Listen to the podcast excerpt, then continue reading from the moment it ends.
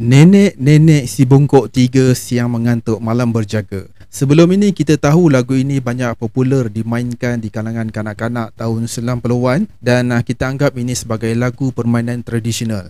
Nak pula lagu ini pernah ditampilkan dalam filem Piramli yang berjudul ah, Musang Berjanggut di mana ada satu babak sekumpulan uh, perempuan yang menyanyikan lagu ini sambil bermain-main permainan tradisional. Tetapi tahu tak korang sebenarnya dalam lagu ini dia ada berkaitan dengan pencarian saka.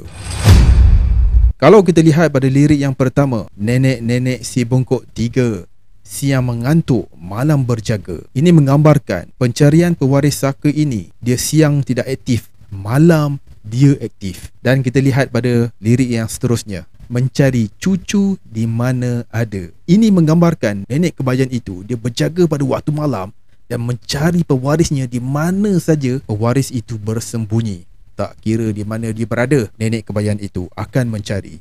Dan kita lihat pada lirik yang yang lain pula.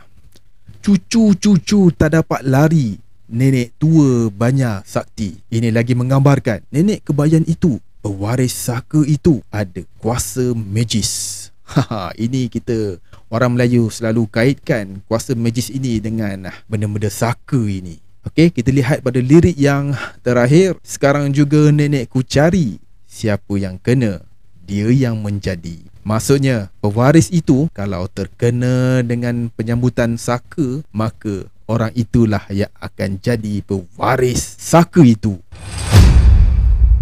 Tetapi korang semua jangan risau. Sebenarnya lagu ini juga membawa maksud yang lain. Bukan sekadar maksud seram. Ada juga tafsiran lain yang menggambarkan rupa-rupanya lagu ini membawa maksud yang lebih baik. Kalau kita lihat di sini, nenek-nenek si bongkok tiga siang mengantuk malam berjaga. Maksud di sini adalah orang yang berbongkok tiga ini kalau zaman dulu dalam budaya Melayu kita kaitkan orang yang bongkok tiga ini adalah orang yang banyak duduk mengaji. Tak kira lah sama ada mengaji Quran ataupun mengaji kitab. Orang si bongkok tiga ini adalah orang yang banyak mengaji. Dan dalam lirik ini juga ada berkata, nenek tua banyak sakti. Itu menggambarkan orang yang banyak mengaji ini ada banyak ilmu dan juga kelebihan yang dia boleh buat. Itulah maksud sakti di sini. Sakti di sini adalah ada banyak ilmu dan banyak benda yang boleh dibuat sebab dia banyak mengaji. Ha, sebab malam-malam dia berjaga, dia mengaji kan. Dan siapa yang kena, dia yang menjadi.